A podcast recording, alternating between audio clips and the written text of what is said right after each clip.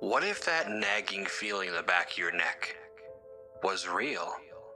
What if those hands reaching out from the dark that you believed were there were there? What if the monster in the basement really existed? And what if there was really something under the bed?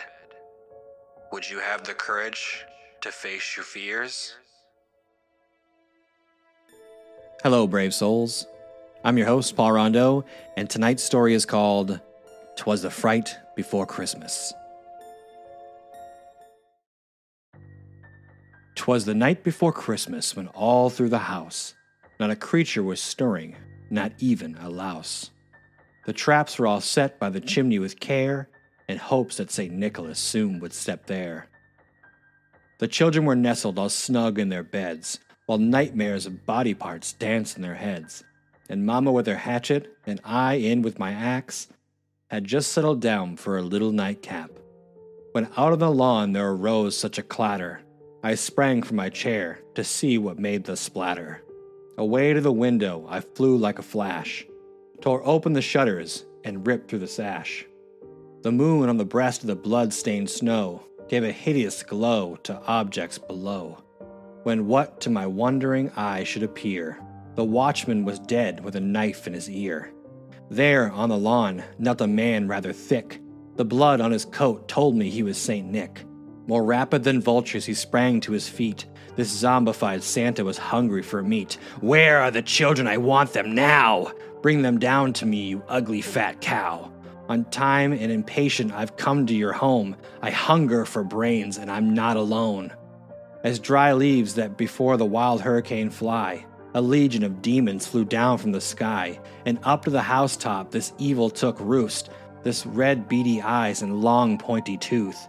And then, in a heartbeat, I heard on the roof the digging and pawing of each demon hoof.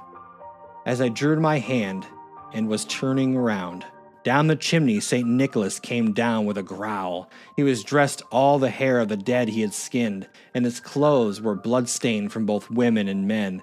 With a bundle of cutlery hung on his back, he grabbed for a knife and began his attack. His eyes, they stared through me, his smile freaking scary. His nose was all wrinkled like an old rotten cherry.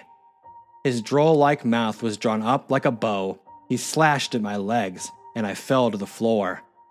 Stump of my limb he held tight in his teeth, and the blood seeped from it to white tile beneath. He had a cruel face and some blood in his beard. His expression was empty. For my life, I now feared. He was ugly and sick, a sick little elf, and I knew things must change for my kids and myself. With my legs now missing, my wife surely dead, I pushed from the floor and kicked Nick in the head. He spoke not a word, but fell straight onto his back, and all the traps sprung just thunderous snap. Laying there, writhing, right where he fell, this bastard passed right through the doorway of hell. The demons then vanished. My children were safe. I sat there, crying, beginning to faint. But before I passed out, I screamed with all my might Scary Christmas to all, and to all a good fright. I know this is uh, way, way, way early for Christmas.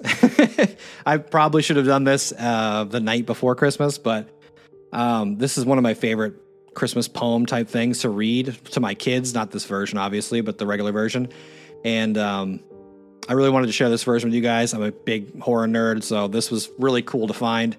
And uh, I hope you have a wonderful Christmas season with you and your family. And uh, yeah, from my family to yours, Merry Christmas. Early Merry Christmas, but still.